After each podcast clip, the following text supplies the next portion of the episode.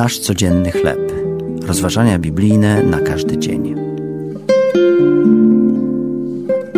Stając się niewidoczny.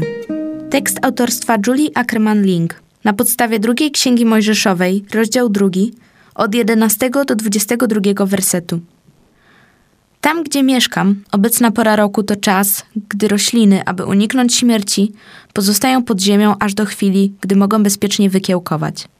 Zanim spadnie śnieg i zamarznie ziemia, zrzucają kwiaty i wracają do miejsc, gdzie mogą odpocząć i zgromadzić energię na następny okres wegetacyjny. Wbrew temu, jak wyglądają, wcale nie są martwe, po prostu zapadły w sen. Gdy następują roztopy, a gleba staje się miękka, ponownie podnoszą swoje główki ku niebu, witając Stwórcę przepięknymi kolorami i miłą wonią. Pewne procesy w życiu wymagają od nas, abyśmy pozostali w ukryciu. Nie jesteśmy wtedy martwi, lecz tylko niewidoczni. Możemy czuć się wówczas bezużyteczni i zastanawiamy się, czy Bóg kiedykolwiek nas jeszcze użyje. Okresy te jednak służą naszej ochronie i przygotowaniu. Gdy nadejdzie właściwy czas, a warunki będą bezpieczne, Bóg ponownie nas wezwie do służby i składania mu czci.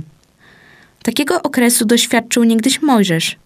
Gdy zabił Egipcjanina, który krzywdził jego rodaka, musiał uciekać do odległego kraju Midianitów, by uniknąć śmierci.